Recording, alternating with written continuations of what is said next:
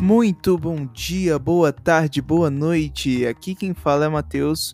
Vim apresentar para vocês mais um Sustos do Mercado. É isso mesmo, pessoal. Mais um podcast aí semanal apresentando um relato de como foi a semana, como foi os desdobramentos econômicos, geopolíticos que afetaram aí a nossa economia e o nosso grande e glorioso Brasilzão. Segue aí mais um episódio. Começando então a semana Neymar ou Paulo Guedes. Isso mesmo, em um duelo, tanto no futebol, tanto em um debate econômico, quem vocês acham que vence?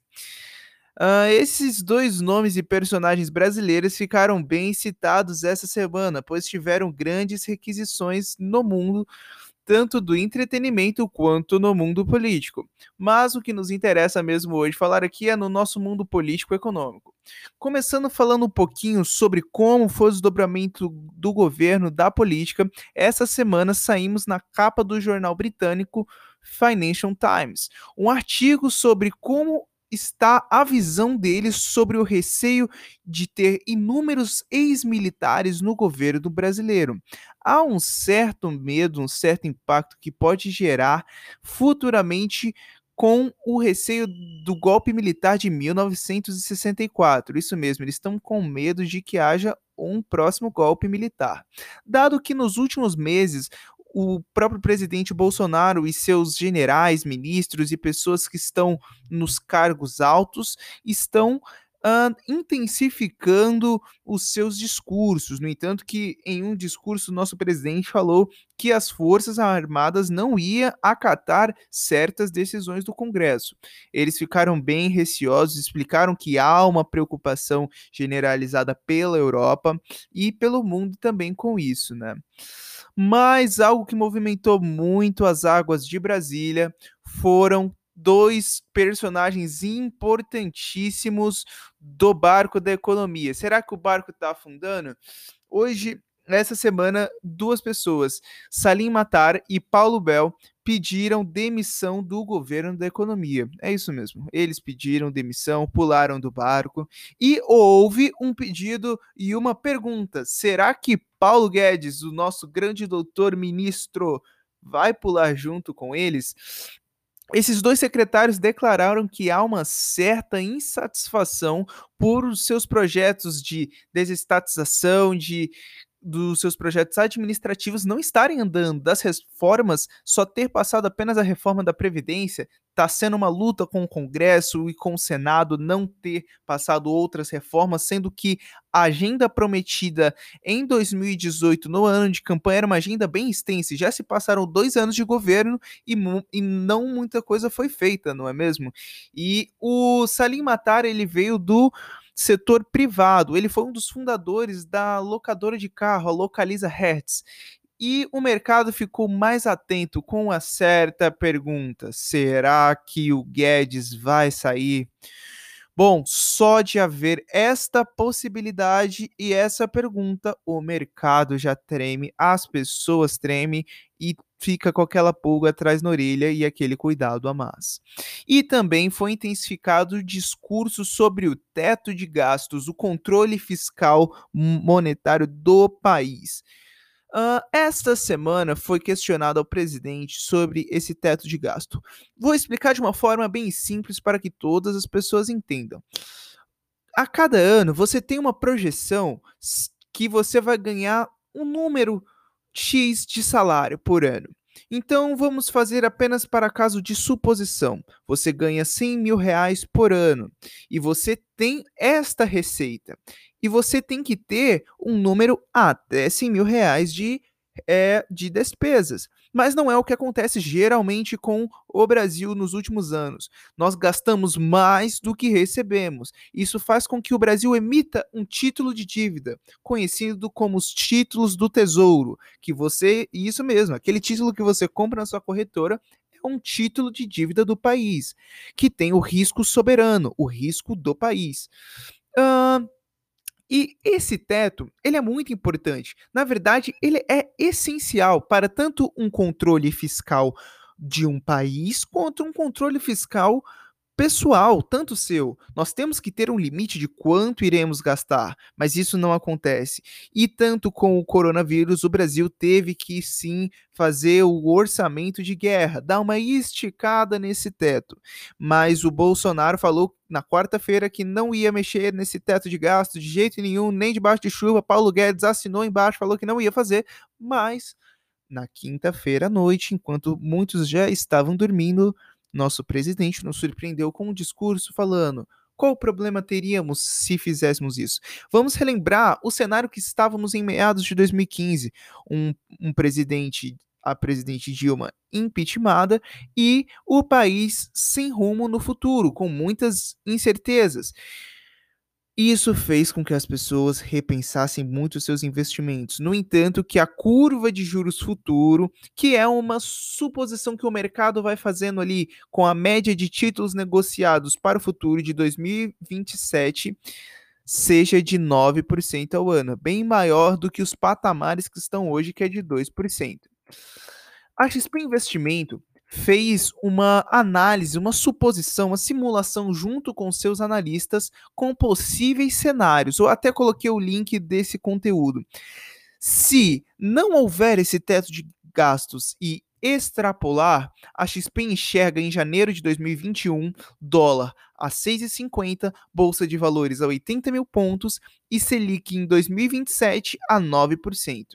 Mas temos o agravante ainda. E se o Paulo Guedes, que é o salvador da pátria econômica, também sair? É importante acompanharmos os próximos movimentos políticos de Brasília. Por isso eu convido você a ficar acompanhando todas as semanas esse podcast aqui comigo. Os indicativos das economias também têm dado uma leve arrefecida, uma melhora. Saiu, é, é saiu na sexta-feira o IBCBR. É um índice que o Banco Central divulga sobre a atividade econômica do país. De junho ante maio subiu 4,89%. O que isso significa, Matheus? Que a atividade econômica de junho comparado a maio, subiu cerca de 4,89%. Isso é um número excelente, um número muito bom. Mas se formos olhar como estava o cenário em maio, isso é algo que já era esperado qualquer melhora não tão expressiva já mexeria bastante nos números, pois estávamos bem em baixa. Também lá fora, nos Estados Unidos, saiu a taxa de desemprego. E a taxa de desemprego foi muito boa, foi bem nos surpreendeu, veio abaixo do esperado a taxa de seguro-desemprego. Uh, e isso fez com que os mercados até falassem: a atividade econômica dos Estados Unidos está se recuperando, mas outro indicativo muito importante também que saiu sobre as vendas do varejo veio abaixo das expectativas. Também tem outro clima muito grande rolando lá, que são as eleições presidenciais americanas. Na corrida está o republicano Donald Trump e o democrata Joe Biden. Joe Biden tem ganhado uma grande expressividade em pesquisas comparado ao atual presidente Trump que tenta uma reeleição. O mercado já se mostrou inúmeras vezes favoráveis à eleição de Trump, mas estuda uma possibilidade e está cada vez cogitando que ela seja realizada, que o seu rival democrata seja o próximo presidente. E o coronavírus, será que ele está de volta? Ah, meu Deus, de novo não. Ficar em casa não. As pessoas morrendo cada vez mais não. Sim, pessoal tem aumentado os casos de coronavírus pelo mundo e há um receio de um segundo fechamento das economias. Isso é algo terrível. O mundo treme, o mundo chora só de pensar nisto novamente. As, os países não sabem mais de onde tirar dinheiro para poder alavancar as suas economias. No Brasil, hoje, no dia 14 do 8, ultrapassamos a marca de 3 milhões de casos. Estamos com na, na casa de quase 100, de mais de 100 mil mortos, e pelo mundo são mais de 20 milhões infectados e 759 mil mortes. Mas nem tudo é ruim. Eu sempre tento trazer o lado positivo das coisas. Várias vacinas já estão já sendo produzidas e vendidas e e muitas pessoas creem que até o fim do ano já estejam já sendo aplicadas em massa. Essa semana a Rússia também declarou que já estava com no ponto final da vacina e que já estava finalizada. Mas muitas pessoas ficaram receosas pois é um novo método utilizado até na Segunda Guerra Mundial para poder realizar a produção da vacina e não realizou os testes de eficácia como o mundo realizou. Ela ainda estava numa etapa antecessora que outras vacinas estavam. Por isso não ganhou tanta notoriedade. Mas só de falar que você tem a vacina, o mundo já fala. Mas lembrando, pessoal, não custa nada você se higienizar, você passar um álcool, sair de máscara, todas as recomendações da Organização Mundial da Saúde, do governo brasileiro. Usem, não, não custa nada e não faz mal. Faça isso pelo seu bem, da sua família e do seu próximo. E também, essa semana, os mercados com um mar bem agitado, tivemos IPO, isso mesmo. A varejista Quero Quero, uma empresa de materiais de construção, realizou sua oferta pública de ações na B3. O que é isso, Matheus? É, é uma empresa que ainda não tem como comprar ações, entrar na bolsa de valores e falar: Ó, oh, eu quero ter novos acionistas aqui e que as pessoas que quiserem comprar vão poder comprar através de você, bolsa de valores B3. Isso mesmo. Essa é uma varejista que já conta com mais de 300 unidades espalhadas pelo Brasil e, e também serviços financeiros. Ela também faz serviço financeiro além de ser uma casa de material de construção. É, dois em um, muito bom mesmo. E novas coisas estão ao caminho. Muitas pessoas enxergam coisas boas para os serviços financeiros. A Stone, a empresa de serviços e intermédios financeiros, comprou essa semana a empresa de software Links isso mesmo, a empresa brasileira que tem ações abertas na bolsa, fazendo com que as empresas com que as ações da empresa Links disparassem 40% em apenas um dia. Isso mesmo, apenas um dia. Mas isso não foi uma jogada à toa. A empresa Stone está de olho nos próximos movimentos já declarados pelo Banco Central. Um que já tem data e hora marcada é o sistema de pagamentos Pix, que é um sistema de pagamentos muito mais seguro e rápido do que nós temos hoje. E também o Open Bank, que é você ter novos serviços financeiros e de várias instituições financeiras em um lugar só, sem que você tenha que abrir conta em todos os lugares. Isso é uma coisa muito boa. E novos serviços financeiros têm se destacado com excelência aqui no Brasil, como o PicPay, Mercado Pago e também os bancos digitais. Isso mesmo, eles têm ganhado uma força estrondosa, faz os grandes bancos ficarem assombrados. Isso. O Nubank e o Inter, Banco Inter, se destacaram aí também nesse período. Vamos sentir e ver como vai ser o desdobramento aí desses novos setores financeiros. E essa semana, uma ótima notícia a B3 declarou que nós vamos poder comprar BDRs. Isso mesmo, novas BDRs vão ser lançadas na nossa bolsa de valores. Mas Mateus, sangue de Jesus tem poder. O que é BDRs? As Brazilian Depositary Receipts isso mesmo, meu inglês não é muito bom, mas tem esse nomezinho em inglês que são recibos de depósitos no Brasil. O que seria isso? É você ter um recibo de uma ação negociada fora do Brasil. Então, como que você faz? Vamos fazer o caminho para a gente entender.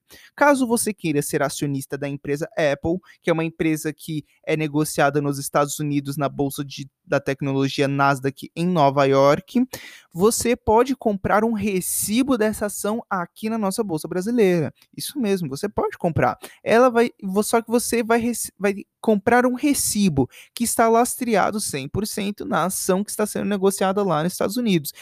Isso aconteceu também porque nós estamos com a Selic a 2%, né, pessoal? E as pessoas estão buscando novas fontes de rentabilidade e encontraram também a, a B3 anuncia que quer fomentar esse mercado. Saiu também o balanço dela nessa semana, obteve um lucro em meio a várias outras empresas, tem aí batido recorde atrás de recordes também em valor de mercado. Vamos estar aí salientando, é uma empresa boa de ficar de olho, viu, pessoal? Bom, meu nome é Matheus, agradeço desde já por terem acompanhado agora pode ir, caminhar, tomar seu cafezinho, curtir o final de semana e lembre-se, se cuidem. Um grande abraço e até o fim de semana que vem.